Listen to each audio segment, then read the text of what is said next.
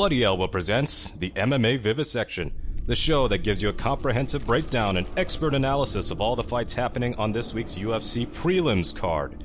Paid Bloody Elbow Podcast Substack subscribers will hear bonus content, if available, at the end of the broadcast. Be sure to subscribe at bloodyelbow.substack.com for our newsletter and at bloodyelbowpodcast.substack.com for our podcast network. Follow us on Twitter at Bloody Elbow, Facebook at facebook.com slash bloodyelbowblog, and as always on bloodyelbow.com. Thanks for listening. Here are your hosts, Bloody Elbow fight analysts Zane Simon and Connor Ruebusch. Hey everybody, welcome back to the MMA Vivisection with me, Zane Simon, and my co-host, as always, Connor Ruebusch. I feel like I should like slow it down each time. That I mm-hmm.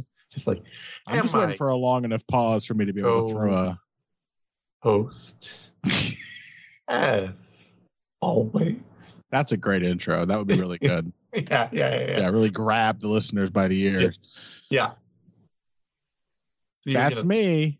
gonna- That's what I was going to do. Yeah. yeah, okay. That's right, Zane. That's right. We had we really got to get the soundboard in here with like the Ooh, like that would be fart noise and the like car horn and the Uh-huh. explosion stuff. And my co host, Connor Ruebusch. Boing. Yeah, Yeah, that would be good. yeah. Get on the Space laser sounds. All Yeah. the sounds that would come on like one of those, uh, you know, toys that took five cents to produce in Yeah. China for children. yeah. we're we're turning this into a call-in show, folks. That's right. The MMA Vivisection Chachki Hour. Yeah. Mhm. All right. But we're here talking about this UFC on ABC, Rozenstruik versus Almeida, UFC Charlotte prelim card at the moment, headliner between heavyweights Jairzinho Rozenstruik and Jailton Almeida, and a featured prelim, and it is indeed a featured prelim. Credit to this card for that. Like I say, I think they actually tried to put together a fun card. Yeah. Maybe they just like to complain. You know, last week's pay per view, it was like, frankly, looking back, a pretty solid pay per view, like a pretty fun night of fights. And then just like that one stinker just somehow ruins it all. Yeah. And then you look at this and it's like, yeah, the main event sucks. Who cares about the co main? But it's the, the undercard is actually fine. Yeah, it is. It is. It's, it's not bad. It's not bad. And our featured prelim, Matt Brown, Court McGee. Yeah. Two old road dogs at the end of their career. Two dudes that it's hard to believe they had they haven't fought twice already. Honestly. Yeah. Two And, uh, dudes who I believe have uh, technically died uh, uh, on hospital room tables in their lives. This is true as well. right? A Two, two, two recovering heroin addicts, I think. Mm-hmm. Two guys with some interesting life stories. Yeah, and a lot of perseverance. Mm-hmm. Oh, It's, it's it's fascinating too because they're also two fighters who have had very limited games over their entire careers that have Mhm. largely remained unchanged. Yeah. But just built really comfortably into those games for year after year after year. Yeah. So they were always interesting and dangerous and relevant. You know, it's they're very much they are prototypes of how fighters tend to actually evolve. If you want to look at how a fighter evolves, look at Court McGee. Because you go back 10 years with Court McGee and you're like, oh man, here's a high energy guy with some good takedowns who could really use better grappling and boxing. If he just, you know, grew a jujitsu game and learned to box, Mhm. Court McGee could be like, you know, borderline contender or something. You know, just the way fans think. Right. And what really happened is that Court McGee stayed a cardio machine. He stayed high output. He worked on keeping his hands, keeping his striking busy and on pressure and on staying confident and on uh, grappling game largely based on controlling people on the mat and keeping that work rate up. And he just Mhm. leaned into the things he was good at. A lot of losses in there, some good wins in there, but it's just always kind of you know, it stuck to the same things and the confidence just grew in the things that he did well. Same basic architecture, yeah. He did definitely improve his boxing mechanics Sure. Yeah. quite a bit. Um, so that you know, there's always like some like fine grain kind of improvements for these guys. For Mhm. Matt Brown, probably that would be his jujitsu. Yeah. Yeah. Jiu-jitsu Like- game improved a lot over the years. Yeah, just the just the sort of like control and efficiency of his of his submission grappling was probably his little uh, nitty gritty improvement area. He's basically the same Muay Thai uh, power punching uh, clinch machine he always was on the feet. Yep. Uh, not a lot has changed there at all, really. Um, yeah, I mean, a perfectly sensible matchup for two old guys who have, in uh, very recent times, been uh, crushed by just like younger, more athletic uh, monsters. Yep. For Court McGee, was that fight with uh, the always comical Jeremiah Wells. Yeah. Um, Matt Brown has had a different sort of array of people beating him. In fact, it's been like other crusty old dudes who have beaten him in his last two fights. The Mhm. real like old man loss was the one to Miguel Miguel Baeza where he was Yeah. completely winning. Um, and then just he's old. He gets tired fast now. Yep. Uh, he who's always a guy who got tired fast, but he used to be one of those like Dominick Cruz types. Like you would see him gasping for breath, and he would just keep pushing through it. Yep. Now he gets tired and he slows down and he can't keep up the same pace anymore. Yep. Which Um, kind of uh you know, tips your hand, right? yeah, it does feel like a bad sign against Court McGee. I mean, the thing is though that like Matt Brown is still a very, very dangerous striker. Sure. Um, he has always had very heavy hands. He has always he's had a a rhythm to his striking that is difficult to read. Mm-hmm. Uh, certainly, he's capable of throwing and has thrown and knocked people out with the exact lunging left hook that Jeremiah Wells caught Court McGee with. Absolutely. That's very reminiscent of the of the punch that uh, Brown knocked out um, Mike Swick with. Mm-hmm. Um, I know that was a That is like that iconic image of Matt Brown. If you just picture Matt Brown in your head, yeah there's that image of you see the camera. It's the over the cage camera looking right down at him as he lunges forward with the left hand, yeah. just Yeah. totally stretched out, ex- oh, extended all the way to the max. yeah. So if uh, if Matt Brown's like endurance uh, has taken a hit, then I think um, Court McGee's durability seems to have taken a hit. Court McGee also was always, for, for as high output as he was, was always a pretty slow fighter, Mm-hmm. and he has only gotten slower. Uh, what has really spared him from, from him, spared him from paying for that more often has been the fact that, yeah, he's put together a solid a solid boxing game, but you you can just put him out of position by just doing things too aggressively and too quickly for him. And he will just he just like stumbled backwards when well caught him with a left hook. Wasn't because he got hit. It's because he was trying not to get hit with the preceding punch.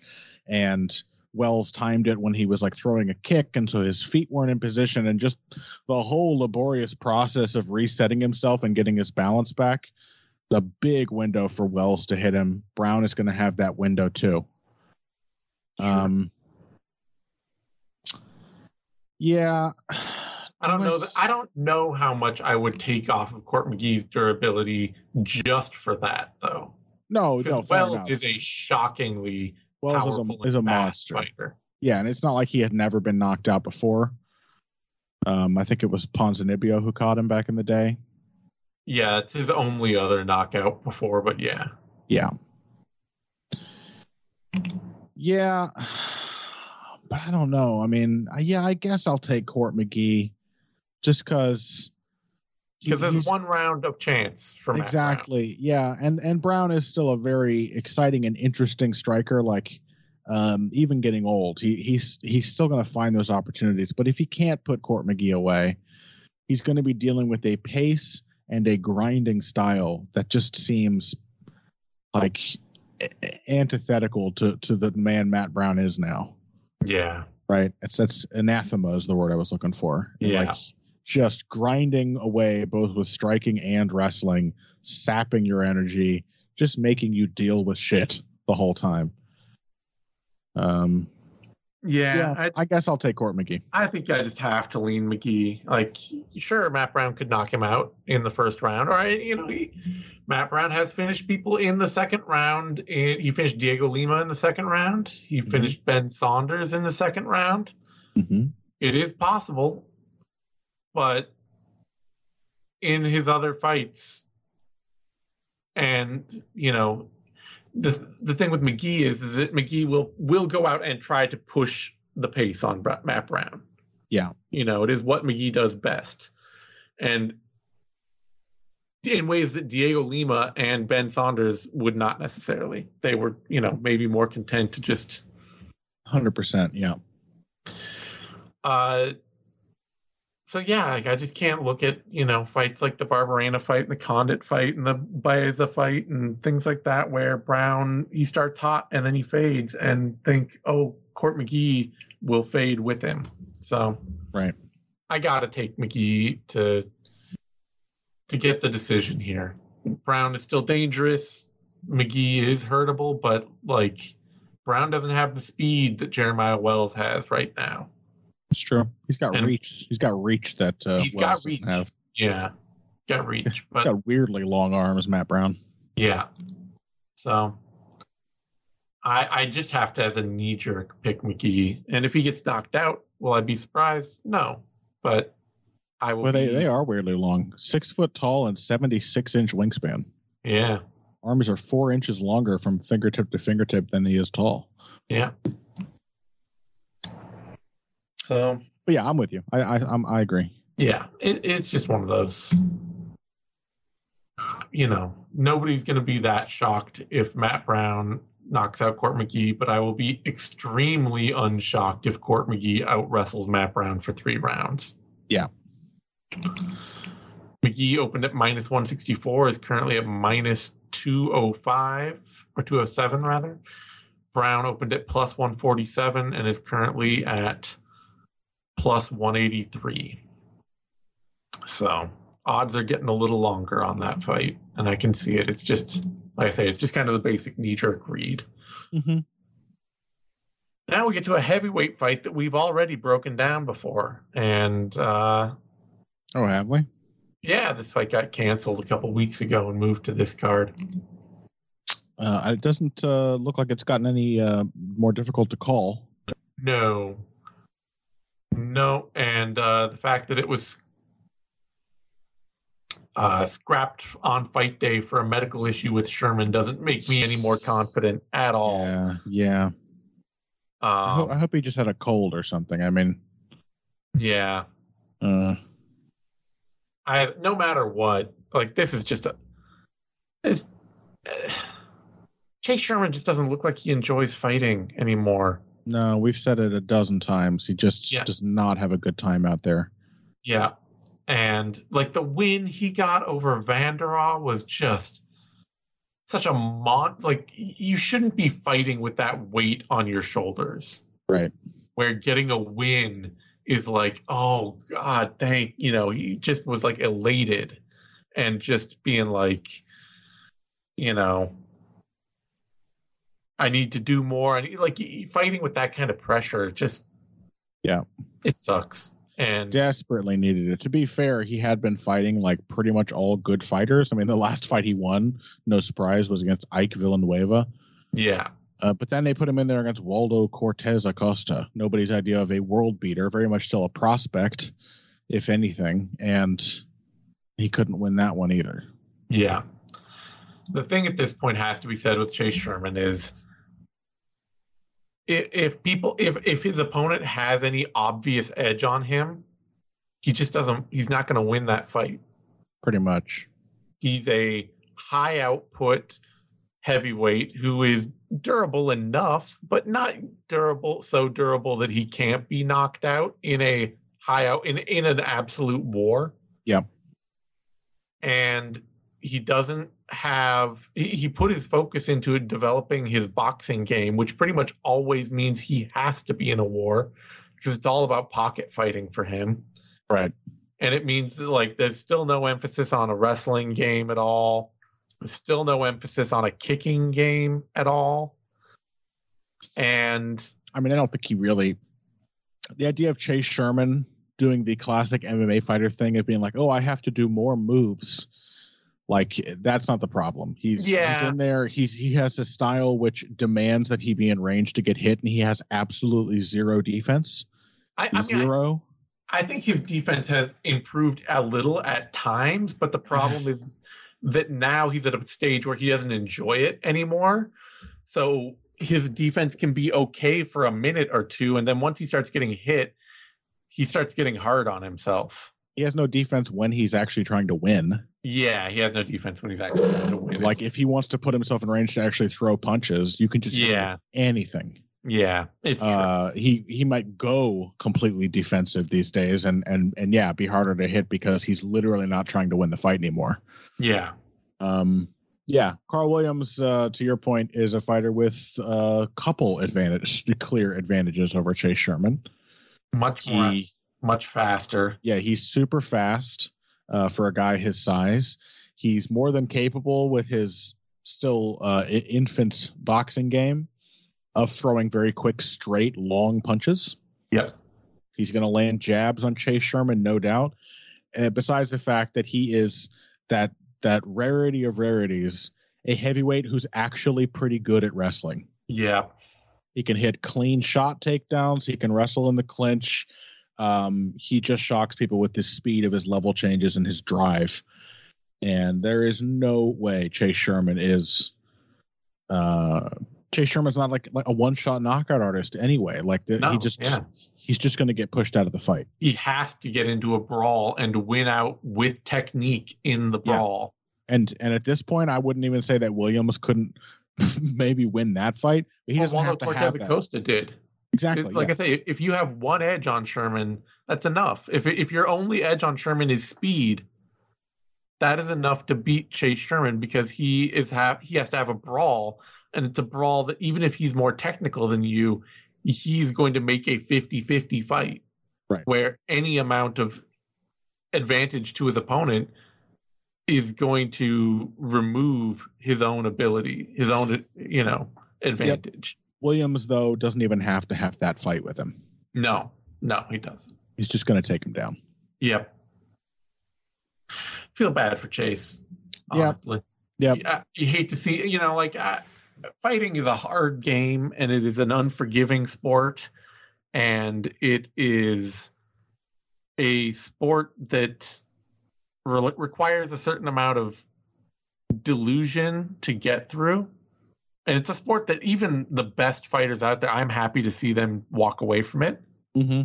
usually it means somebody is at a point in their life where they can live a more balanced healthy life Mm-hmm. in their own head even of just being like hey i don't need to be doing this anymore you know that's that's a good place to be to not feel like you need to get punched in the face anymore for a living Sure.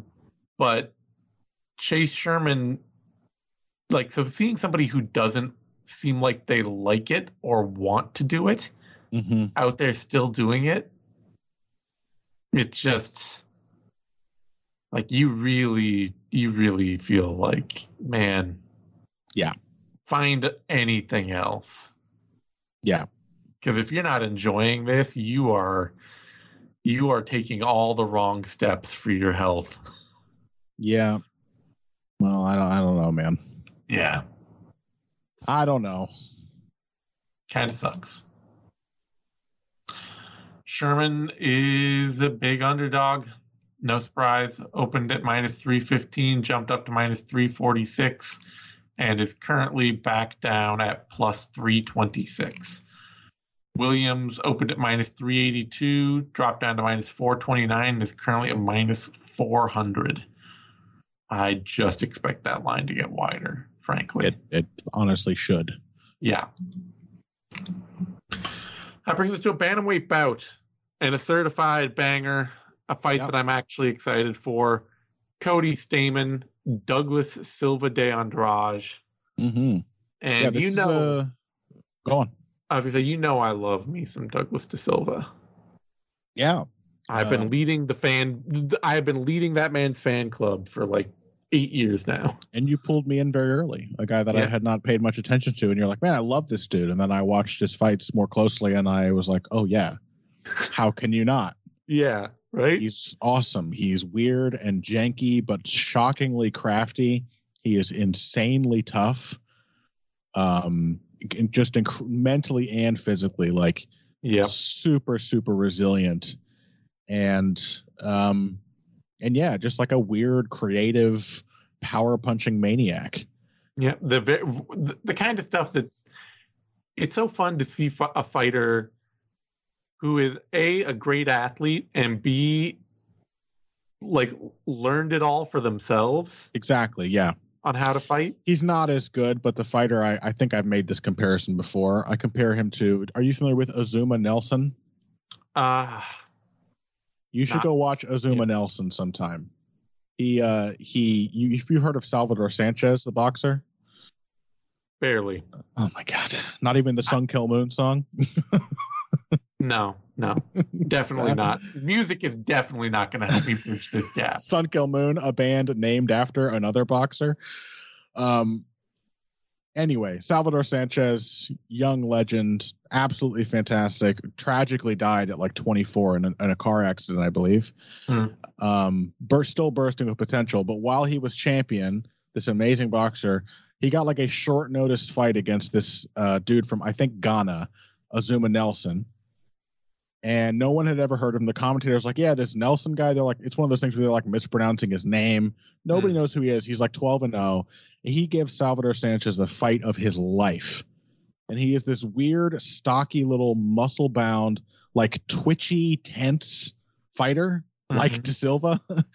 he just you, you watch Azuma Nelson, you'll see the comparison. And, and Sure. that's what De Silva has is he's just like yeah, he's like completely tense the entire time. It's like he throws a hook and his entire other half of his body has to rotate to compensate. Mhm. Um, but there's craft there. Like the jankiness of his technique throws you off from like how well he is picking his targets, how well he is putting these weird combinations together. Um, and combined with his athleticism, that he can just fly across distance and shock the hell out of a lot of the of other fighters. He is like a surprisingly well put together fighter. Mhm. But like Azuma Nelson's an all time great. Douglas Silva de Andrade is not quite that level, but that's the comparison that springs to mind. But I will also say, I I really have been liking what I've been seeing out of Cody Stamann too. Yeah, Cody Stamann's a dude who really has he has evolved in a very unexpected path. If we're talking about like, you know, you look at Matt Brown and Court McGee as fighters who typify what you expect out of MMA evolution, which is they took the game they already had and they just refined it Mm-hmm. more and more over the years. Cody Stamann came in to the UFC as very much a wrestle boxer who wasn't dangerous. Yeah, That was- and, and a pretty negative fighter too. Like I think he sensed that he wasn't dangerous. Yeah. Um, and so he would try to mix it up on people and keep them confused. Uh, and then whenever he could, just like take them out of the fight and hold them down. You know, Yep. like he got that what should have been a miracle fight winning opportunity late against Song Yadong Mm-hmm. and just couldn't convert that into an actual win. He spent the entire third round on top of him, but it's like, okay, you haven't done this for two of the three rounds, so how do you win? And he didn't know. And you know, you go back and you look at like his fights with Tom Duquesnoy and Bryan Caraway Yeah. early in his U- UFC career, and you're like, you physically dominated these people, Yeah. and barely won these fights. Right. That was just his thing. Was Yep. physical domination, barely finding a way to victory. Yeah. Terrion Ware too. Terrion Ware Yep. gave him a shockingly difficult fight. Yep. because he was just in there. I don't think he was trying to coast. I just think his Yeah. his game wasn't really fleshed out for dominating people as it seemed he sh- he maybe should have done with his physical gifts. And, I mean, he's also very short and stocky. I mean, that's Yeah. a physical shortcoming as well. But and so then he hit uh, he hit a wall mhm. of setbacks, lost three straight fights. Yep. And it seems that what has come out the other side is a man dedicated to the to the modern MMA meta. Yeah, he wants to put lots of punches on people. Yeah, a guy who's just like, you know what? I'm I've always been durable. I've always been tough. He's got you. I've always been stocky and strong. I am going to go out there and I'm going to get into the pocket and I'm going to become a pocket combination puncher who dips in and out of range. And who crushes people with left hooks to the body. That's yeah. my favorite thing about that Luan Lacerda fight. You just yeah. step in it and just ripping the dude to the liver with that left hook, countering. Yeah, and and and there's still you know like a lot of elements of Cody Stamann. Like that was a fight where he was against a kicker, and yeah. he did pay for it a bit, but he also found an interesting way of fighting from long range and then just like dipping into the pocket with a sudden salvo and otherwise like forcing Lacerda to reset a lot. Mm-hmm. Um, Lacerda, a solid fighter as well. I mean, that was a really good fight. Yeah, and but like, uh, yeah, Stamann's counterpunching, his higher output boxing, he, the way he's putting his combinations together and actually seizing moments to back Lacerda up. Um, he just looks a lot more like assertive and confident in his hands, and he's had like good boxing technique this whole time. Sure, he just hasn't been that aggressive with it. Yeah, I uh, think so I really like that. streak just lit a fire under him. Hundred percent. He really feels like yeah, he came back mad. Mm-hmm. Uh, and yeah, he's like putting that nice jab, that nice left hook, things he's always had. He's just putting them out there in combination a lot more aggressively, and just sort of the my favorite thing about that Lacerda fight was that again, not an easy matchup. Mm-mm. And he just refused to be pushed out of it. That just sort of an attitude that I feel I haven't seen out of Cody Stamann very often before. Yeah, usually when he's faced real physical threats in the past, yeah. he will just drift drift back. Yeah, he just like soaked up what he had to soak up and responded with the aggression that was necessary to to actually command a fight against a younger and very aggressive opponent. Yeah, good good showing. Um, I, I don't really know what to make of this matchup. I mean, I, I, really like both of these guys. Stamann has really ignited my interest. Of course, I love, love Douglas De Silva. Mm-hmm. Um, I don't know. We're going to have some fun exchanges. Yeah. I'm not 100% sure how to pick it. I, I think the big thing I have to pick is on the I, I have to pick on the back of Stamann's durability mm-hmm. because that has been win or lose that has that has carried him through a lot. That's true. He has never been knocked out, has he? He has never been knocked out. He's been submitted twice, never yeah. knocked out. Wow, 27 fight career, never been knocked out. Yep and he is really just insanely tough. Like I said, I think that's kind of the thing maybe that this losing streak got to got into his head. It's just like I you know, I've got the chin. Why am I why am I drifting out of these fights? Yeah. Why why am I not trusting myself to go out there and fight aggressively? He strikes me as a guy who has like all round durability too. Yeah. Like Lacerda hit him with a shitload of body kicks and low kicks that had clean, hard kicks that had no discernible effect. Yeah. He's just a tank. He is. And if given that, like De Silva is very much a live by the sword, die by the sword kind of dude. Absolutely. Like he he will not put himself in cons- he will put himself in consistent positions of danger and he will not throw a ton of offense while doing it. And so it kind of means he leans on can I hurt you a lot? Or am I going to get hurt or am I going to get outworked in the process? And in this case, like I have to lean on Cody Stamann not getting hurt. If he can if he can fight fearlessly, I think he can outwork Douglas De Silva if he can't fight fearlessly, if he if De Silva can put a scare into him, mm-hmm. then De Silva's you know he's won great decisions. He beat he beat Marlon Vera by a decision. Yeah. Uh, if you if you go away from Douglas De Silva, he will stay on you and he will stay. You know he will keep hitting you with hard stuff. He'll keep coming forward. He'll keep making you know the fight difficult and being janky and being offbeat and all that. But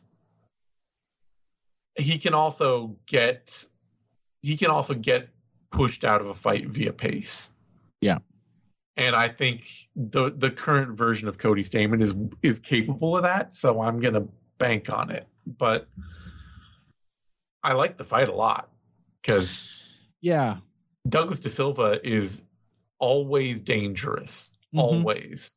And Cody me- Stamann is not. He's never been dangerous. Yeah. Even the current version of Cody Stamann, who is better and more interesting and harder hitting than ever, hmm he's still like that one TKO over a thoroughly washed Eddie Wineland Right. is his first finish since Zach Church in 2017. Yeah. I mean, I think he he he strikes me as a guy who, you know, like old school Drew Dober. Yeah, he could be turning the He probably hits plenty hard to be putting put turning people's lights off. Yeah, it, th- we may be on the cusp of the Drew Dober turn. Like Yeah. he, he he shit, he looks like the you know like they have the same kind of build. They have yeah, this- they really do. it's They right there. Giant chins, extremely thick, broad backs and shoulders, Yeah. powerful little stumpy legs. Mm-hmm. Um, and they both spend most of their careers just sort of bouncing around on tiptoe. And then there comes a point where they're like, "What if I stand in front of the dude and crush him?" Yeah. Um, the one thing I will say is I, I do think there are still some hitches in the Cody Stamann transformation process. Like Sure. again, like, he had to. It seemed he had to like keep sort of reminding himself to keep winning against Leon Yeah. Lacerda. That was a very close fight where there were long stretches where yeah, Lacerda was just more insistent on coming forward. Uh, there came a point where he just was like, "You're not going to back me up. I'm going to march you down and fire huge kicks at you." And there were moments too where Stamann was like on a roll. He was in his face. He was putting two, three body shots in a row on him, uh, ending with a shot upstairs. He would do that like you know four of these little exchanges, and then just kind of stand there like, okay, you now you, now you. Like he's he's not a pressure fighter naturally. Mhm. Um, so the idea that he's just gonna like roll over Douglas De Silva with pace doesn't entirely convince me. Douglas De Silva is gonna fire back. He's gonna fire back like a crazy man. Um, he is also gonna sling vicious shots to the body. He is going to rip huge swinging left hooks at Cody Stamann, and Stamann, I, I think, is still prone to kind of letting a wild man like that back into the fight at times. Mhm. I think it's a very tough test, basically, of the new Cody Stamann game. Yeah, I, I agree with that. I, I just think that Douglas De Silva, he's also he's not a, um, I don't think he has the form to be a volume striker. No, he all. doesn't. He doesn't. He, he puts so- maximum power into everything and throws himself off balance doing it. Yeah, and so his ability to like he might be, you know, I think for Stamann he would really have to claw his. He would have to be unwilling to engage for very long stretches. You know, I think you, he would have to really get scared off by Andrade because he's Andrade is not going to take over the fight for long stretches so much as be the more powerful guy in a bunch of 50-50 exchanges if Right. Stamann settles for just going 50-50 with him. Right. And when it, when it is a fight where things like start off poorly for De Silva, as it seems they might here, and he comes back to win, it is usually the opponent collapsing. Yeah. not just sort of giving him a window and then he's he he is kind of for all the excitement uh, uh you know uh, and toughness that he has displayed he is kind of a fighter who's either winning or not Yeah. Yeah. you know what i mean like th- there's a lot of fights where you're like oh he's being douglas de silva but he wasn't like winning this right away and so he's not going to get himself into it Yeah. I mean, it's like I say, it's a, it's a fighter who has taught himself to Yeah. fight.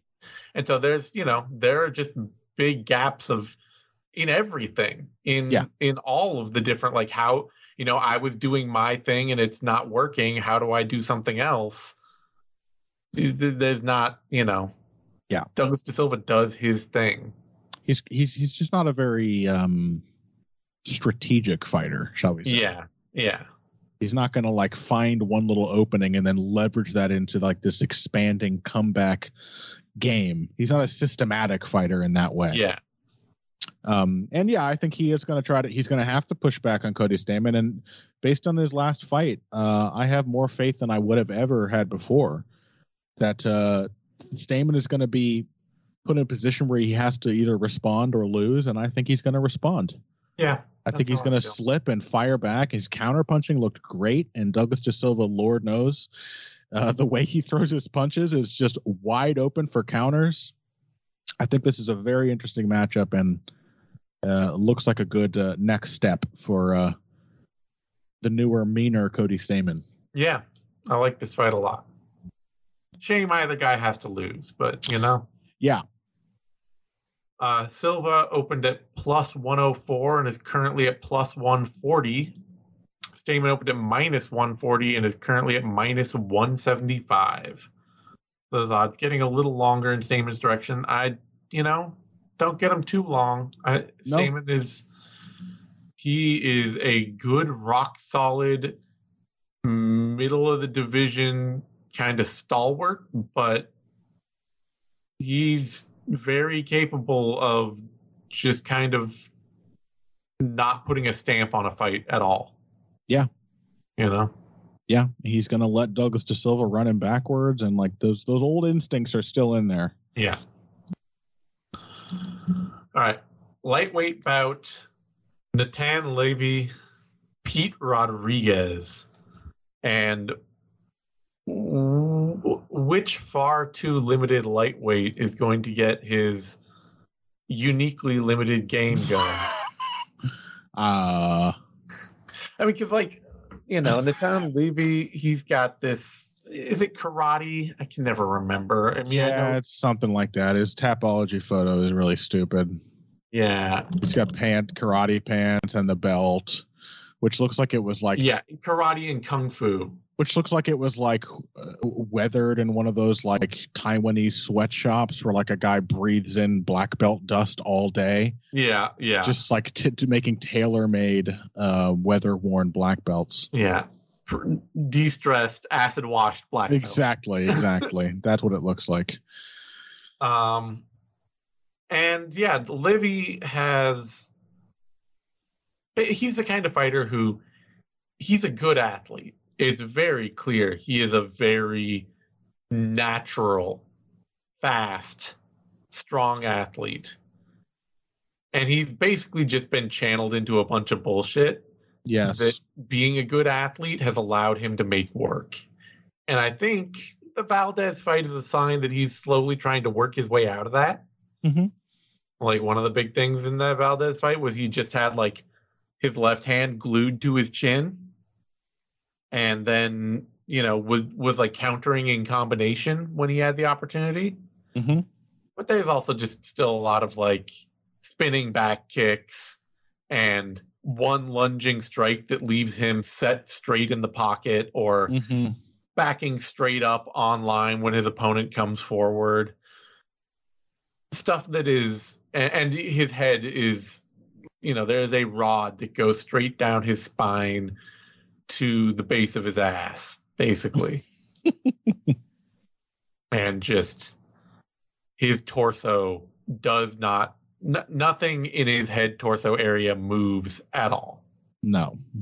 very uh very Gregory Rodrigues, but at lightweight and without quite the uh the the depth of punching form. Certainly not. How dare you even make that comparison?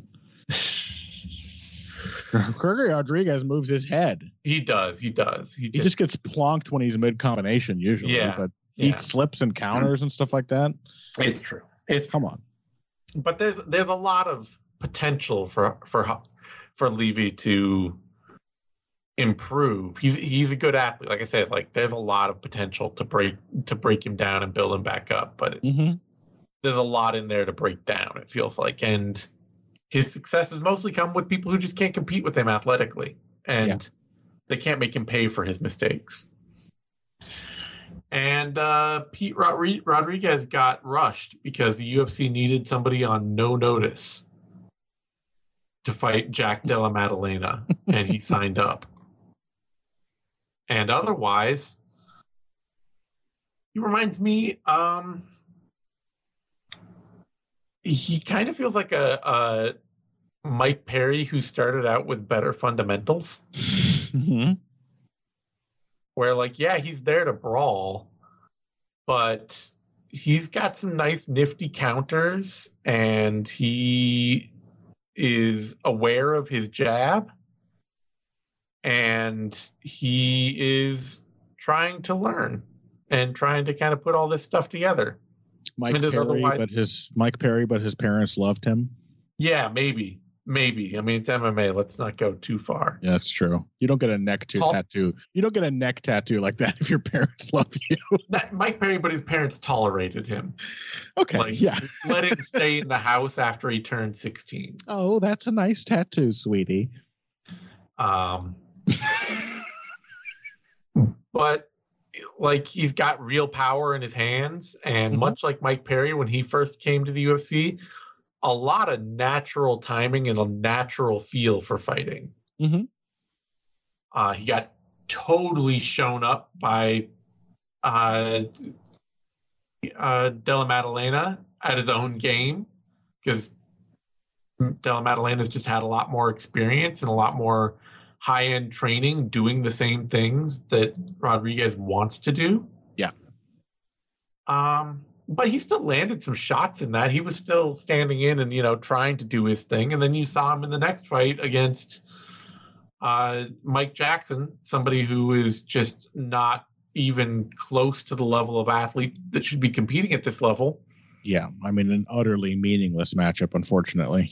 Yeah, but at least you, I mean, I always think it's kind of it's it's too bad that it, it in some ways. I mean, it's good that it doesn't happen more often, but for my purposes and scouting purposes, it's almost too bad that we don't get to see more fighters in totally one-sided fights because they show you exactly what the fighter is preparing to do and want and, and training to do and thinks they can do. That's true. And it is the very basic test of if you have it all your way, Yeah, what do you can do? you can you get this dude the hell out of there? And when he Cer- has it all certainly. Oh, way, Yeah. Pete Rodriguez is fucking violent. Yeah. Like the game that dude wants to play is a bullish, violent pocket counter game. Yeah. That is scary. so the question is, does he get to play that game with Natan Levy? Because if he does, uh, you know, I think he can knock Natan Levy out. Yeah. And if Levy is capable of confusing him enough at range and of staying clear of the pocket enough, then Levy can probably outpoint Pete Rodriguez because the game is still just so simple and so tuned to one kind of offense. But I'm going to pick Rodriguez here because the the thing with Levy is we've seen Levy against lesser competition. Yeah.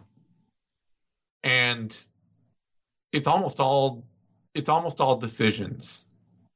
Yeah. And a few submissions. He's still to this point not exactly clear what it is he's supposed to be doing. There is not a Yeah. single-minded kind of process even in fights where as you said before like the ones he's winning are ones where he really does just kind of get it all his way like Yeah. the, the the the reason he's winning them is largely that his opponent cannot compete with him Yeah, like he had a hard back and forth at times fight with Genaro Valdez, where he was just clearly way more athletic than Valdez and could land all the bigger shots while Valdez tried to stand, what would try to like come forward and battle back with him. right And Um, I think Pete Rodriguez can hit hard enough and is consistent enough with what he wants to do in the pocket that he can he can maybe clean Levy's clock. Yeah, and I think I think the other thing is I, he's probably going to end up pressuring Levy. I mean, that to Yeah. me is the big question. That's something that a lot of these other guys can't figure out a way to do. They're like, "Oh, this guy wants to kick me. I should stay really far away so Yeah. he can kick me." Um, yeah, as far as I can tell, Levy is a guy who um, is just designed to be crowded and pushed around. He tends Yep. to back up in straight lines. He's really, really dependent on his kicks. His defense is a complete mess when he is put on the back foot. Um, and yeah, Rodriguez is like he moves forward very quickly when he decides to burst, Mm-hmm. and he does it mostly with like pretty solid straight punches. Yeah. One, Like one, two. You know, like I really do think like Rodriguez, it's just a case of you got you got too much too soon, but the baseline for being a very good fighter with time and Yeah. work is right there. Yeah. Oh, it doesn't mean anything that he lost to Maddalena. No. Yeah, of course that happened, right? Yeah. Um. And it doesn't mean anything that he beat Mike Jackson either, but I like what I see fundam I like like I say, the way he lost to Maddalena was a fighter, you know, stepping into the pocket to play a pocket boxing game and finding somebody who just had longer combinations and smoother release and a more Yeah. natural technique than he Is did. exactly what he wanted him to do. yeah. And it's then not the what fight- Levy's gonna want it to do. Yeah. and then the fight with Mike Jackson at the very least, you're seeing that game again, but he's you know, you, you're seeing what it looks like when he gets to do it his way, and it looks good and violent. You know, it Mhm. looks the way it should against somebody who can't compete with him there, Mm-hmm.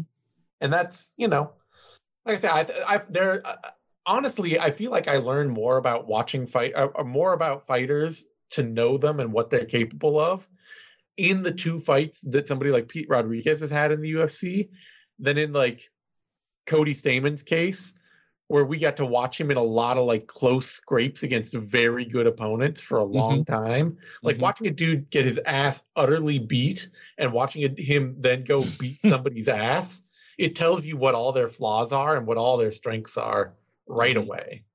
It's it's kind of a, a cheat sheet almost. I suppose so. Yeah. Anyway, yeah, Pete Rodriguez looks solid. Yep. He looks strong. He looks powerful. He's fast, and uh, his basic boxing technique is pretty good. So, Yeah. um, I have uh, then again. I mean, I have picked Natan Levy. I hate Levy's game, and I have Yep.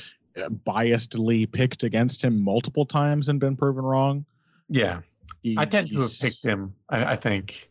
Okay, well part. then you make me feel better about uh, desperately wanting Rodriguez to win here. Yeah, and it could just be too that you know Rodriguez will wade in and Levy will just hit a double leg and take him off his feet and take his back and choke him out because Yeah, Rodriguez's game is so lacking in well-roundedness that Levy and Levy is a good enough athlete that he can just you know make up make up the balance with weirdness and with unexpected technique. yeah.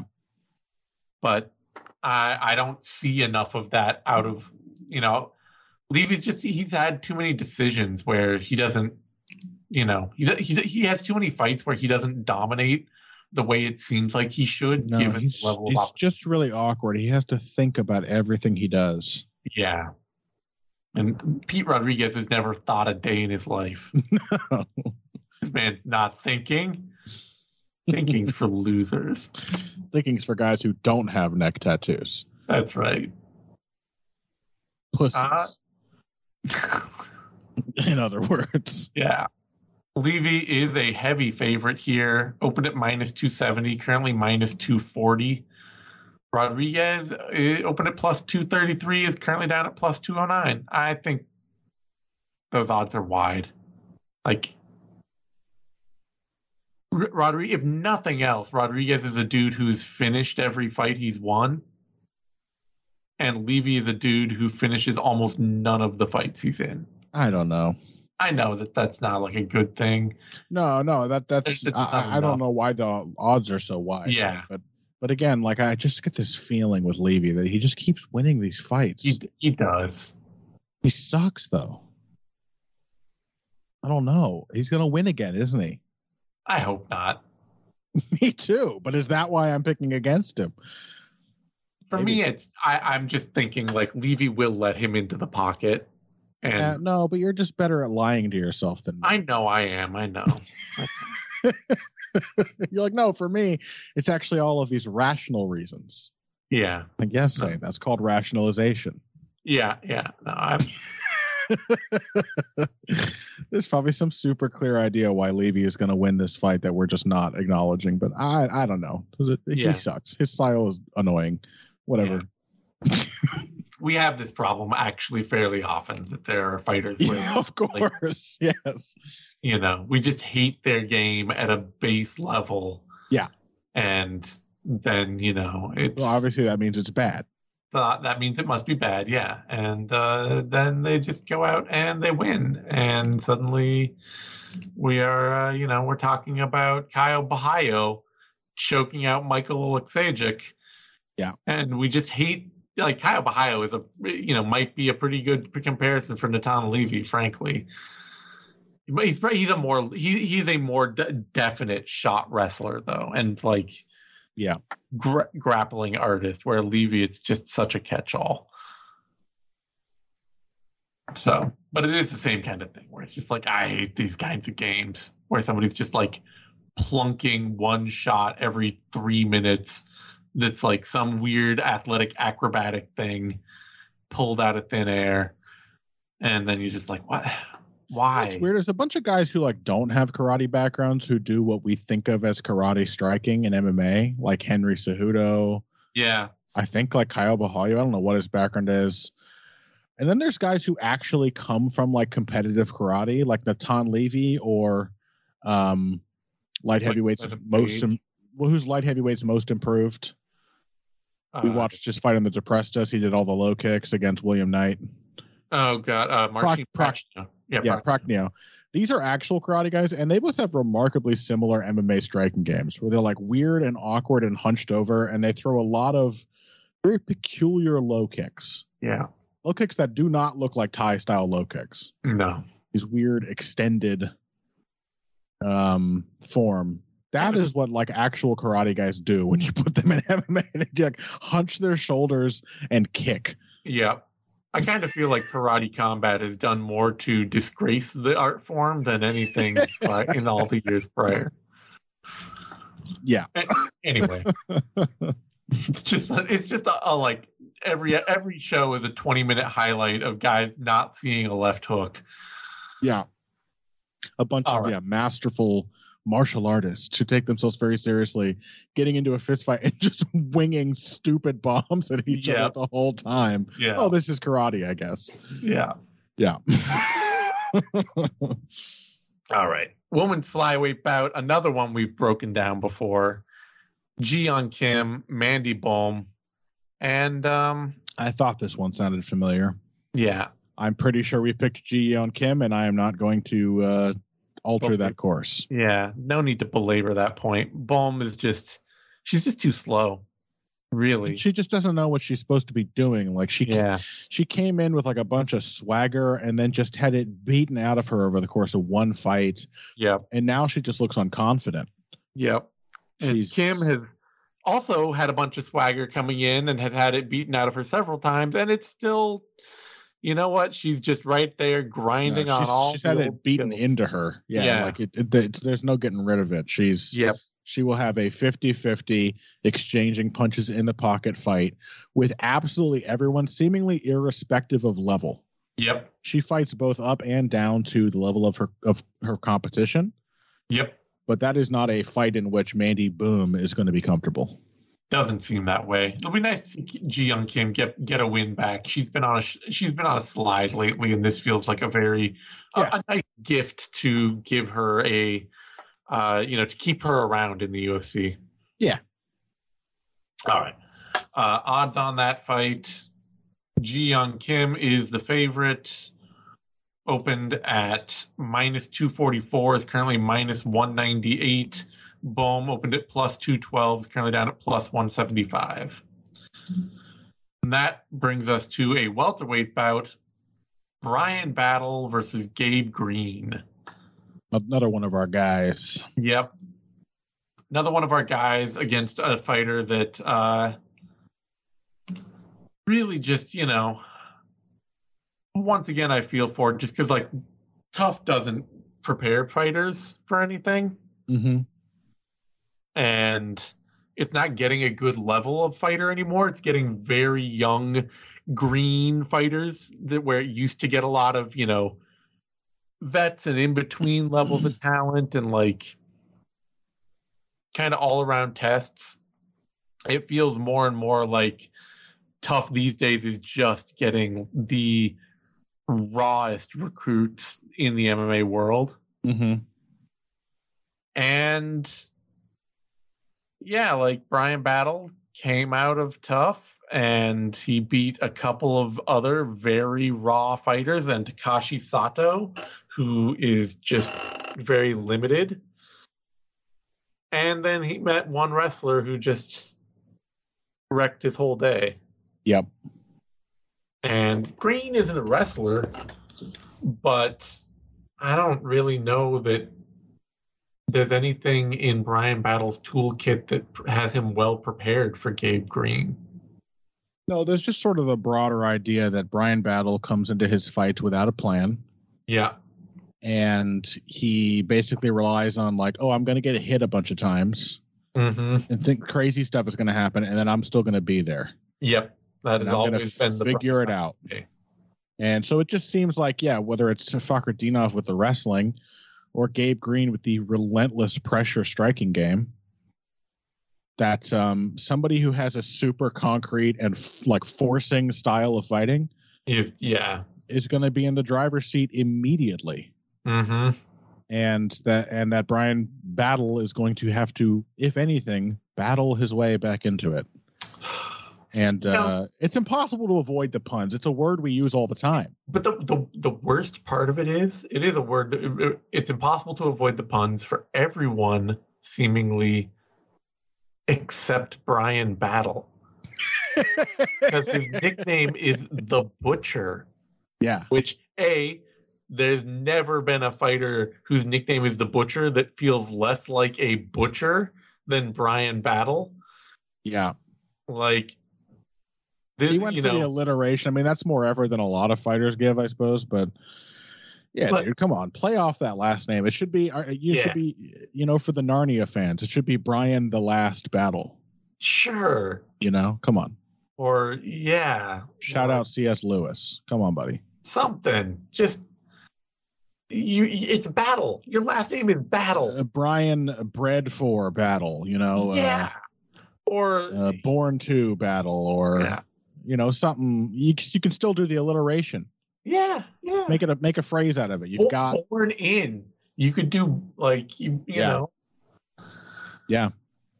something you know there there there is there are so many opportunities and the butcher is the worst of them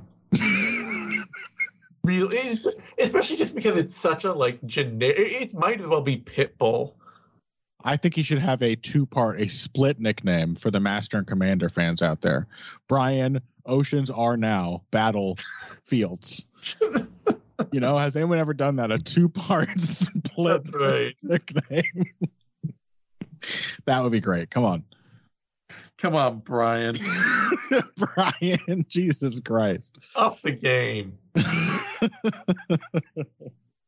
but yeah i mean it's just with battle it, it, it feels like his his style is not uh yeah it's just not it's not honed into anything and TUF didn't do that either it's a very like i'm gonna go out i'm gonna kind of be on my bike i'm gonna throw a lot of kicks i'll clinch up and we'll just get the make the fight messy and aggressive and I'll trade in the pocket if I need to and the clinch will always be there for my release valve and you'll get tired and I'll stay aggressive.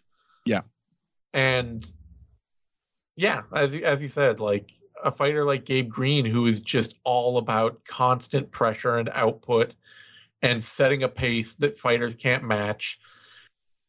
Uh, Or Rinat Fakhretdinov, uh, who's just all about constant wrestling and things like that. Somebody who's all about constant creation and tirelessness hmm are going to find constant opportunity.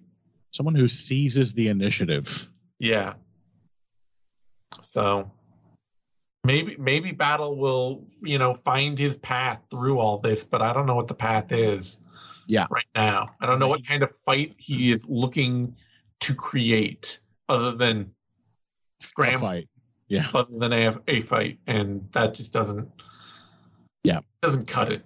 Just It's going out there. It's it's not 2005. Like just going out there and scrapping with anyone is Yeah. not a is not a, a a reliable path to victory. We re- we all realize it got Forrest Griffin to a UFC championship, but Yeah. the that game kind of died when he retired. You know, It was a long time ago, and it was light heavyweight, dude. You know. yeah, yeah. Uh, Green is the favorite here, opened at minus 120 or so, and is currently at minus 127 after jumping up and down a little. Battle opened at minus 103, jumped up to plus 123, and has basically stayed there. So that brings us to our final fight of the prelims Jessica Rose Clark, Tainara Lisboa Mm.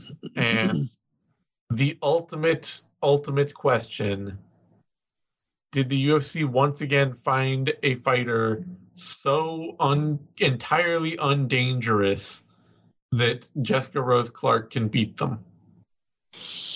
Yeah, I mean, you want to talk about somebody who's got the yips, Yeah.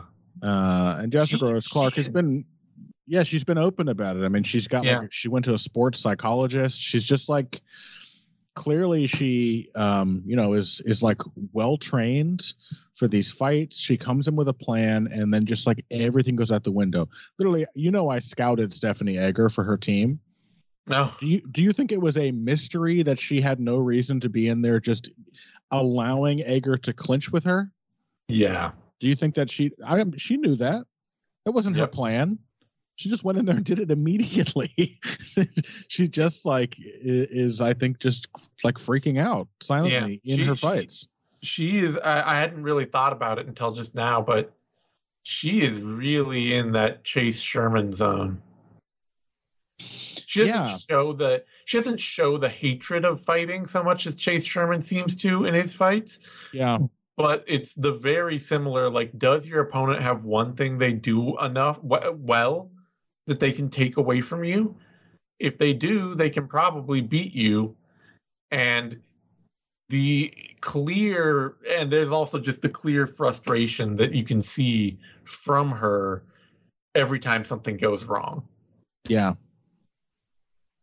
that she is mad at herself for what she's doing in the fight There's uh, not- there's not the withdrawing hatred of it that chase sherman has but the other parts are right there Yeah. Yeah. Wasn't like Chase Sherman in like a depression state, just like drinking himself silly after he got caught the first time? i don't know if he was drinking himself silly or not but he went totally broke and had a whole bunch of problems Okay, yeah. I know Jessica Rose Clark is a recovering alcoholic. This is obviously harebrained armchair psychology. I'm like, is there something in these people's brains that's just like, I, I, I- I don't know, self-defeating self defeating? Exactly. yeah Yeah. Um, anyway, that's Jessica Rose Clark's problem. She's much, much, much better than Tana- Tainara Lisboa, yeah Who was just not impressive as a fighter. Yeah, she she actually Lisboa looks like she could be pretty impressive as an athlete, Maybe. but yeah. she reminds me a lot of Hailey Cowan. Yeah. We recently looked at where you're like, oh yeah, you're kind of a physical specimen. Let's watch you fight. Oh, yeah, you you don't do anything. Yeah, she is. She is very, very formless, and, you can see why because her technique is bad. Like Yeah, when she did, when she is forced to do something, she swings super wide punches. She usually gets hit in the middle of her combinations. She's really easy to take down. Like this could easily be one of those fights where Jessica Rose Clark just like panics her way into a wrestling game plan. Yeah. and uh, and it it would probably work. I mean, I'm going to pick Jessica. Yeah, I think I have to too, and I think that honestly, the the panic into wrestling is why Yeah, Because- honestly, yeah. it was good enough for Clark to beat Jocelyn Edwards. hmm In a terrible fight, but a, a certainly an uncontestable win. and uh Lisboa with that five and two record, like you look at the people that she's beating, Yeah, they're they're nobodies. there is one win in all of her victories of the fighters she fought at the time she fought them three fighters were making their debut. Yep. One had one loss, and another was one and four. And the one and four fight is the fight that got her to the UFC. Yeah. I am entirely unclear as to why. Uh, let me see. Damas 013. Um, yeah, it's not even like there's a camp connection here that would be like, you know, it's not like she's under the like Team Pitbull or something like that that would be uh y- you know one of those camps where the UFC they they somebody who knows you know Mick Maynard or Sean Shelby will go to them and be like oh I've got a great fighter for you to sign and hand them somebody that they're not otherwise interested in. That happens reasonably often there's not even that connection Who knows? I think it's just literally the UFC is getting to that stage that they should have got to a long time ago, which is just signed some fucking bantamweights. Yeah, Just- probably. You have this division, just sign people to fight in it. But um Lisboa just needs a lot of work. She needs a lot of time. The the potential physicality is there, but none of the rest of the game is, and it's not physicality alone that beats Jessica Rose Clark. It is usually having one skill. Yeah. That beats her. Because you know, she beat Paige VanZant's a fine athlete. Jocelyn Mhm. Edwards is a fine athlete. hmm Uh, you know, she she has beat fine athletes over her career, but it's fighters who can do one thing, and I don't know that Ty, Ty, Tainara Lisboa has a thing she can do. hmm So Yeah, she should. I mean, yeah, this would be serious to like, you know, for your own good, consider changing careers if you're not going to beat Tainara Lisboa. yeah, I mean, already just getting losing to like the literally the only thing you, Julija Stoliarenko can do yeah, instantly. That is like a, I, I- you know, and I'm not making fun of her. Like I think she's No. going through it, Jessica Rose Clark, and yeah, uh, and that can't be a fun experience to just like yeah just immediately walk into the only way you lose a fight immediately two Yep. times in a row yep, um so crit- critical mass of self-defeatism and and this this is the like uh, if, to me feels like the last chance to uh to step off that path yeah. No kidding. Clark is the underdog.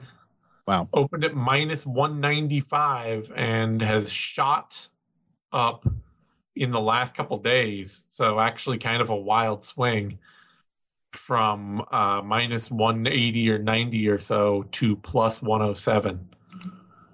And uh, Tainara Lisboa opened at plus 173 and has just absolutely swung the other way down to minus 118 in the past couple days. So it looks like somebody came in and placed a rather large bet on uh, Lisboa. well those uh those people have uh, definitely picked correctly in the last few weeks Yeah. the 35k dropped on Phil Hawes beautiful great idea Yeah.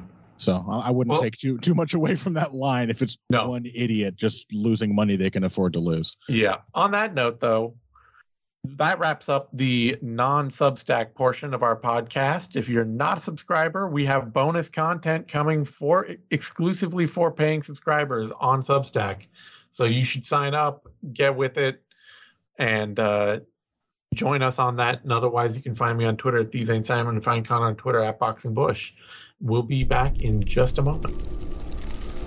To access the bonus content of this show, you must be a paid subscriber.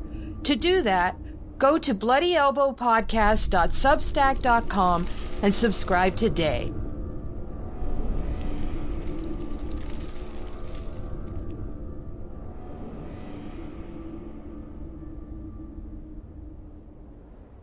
Thank you for tuning in to this Bloody Elbow Podcast Network production.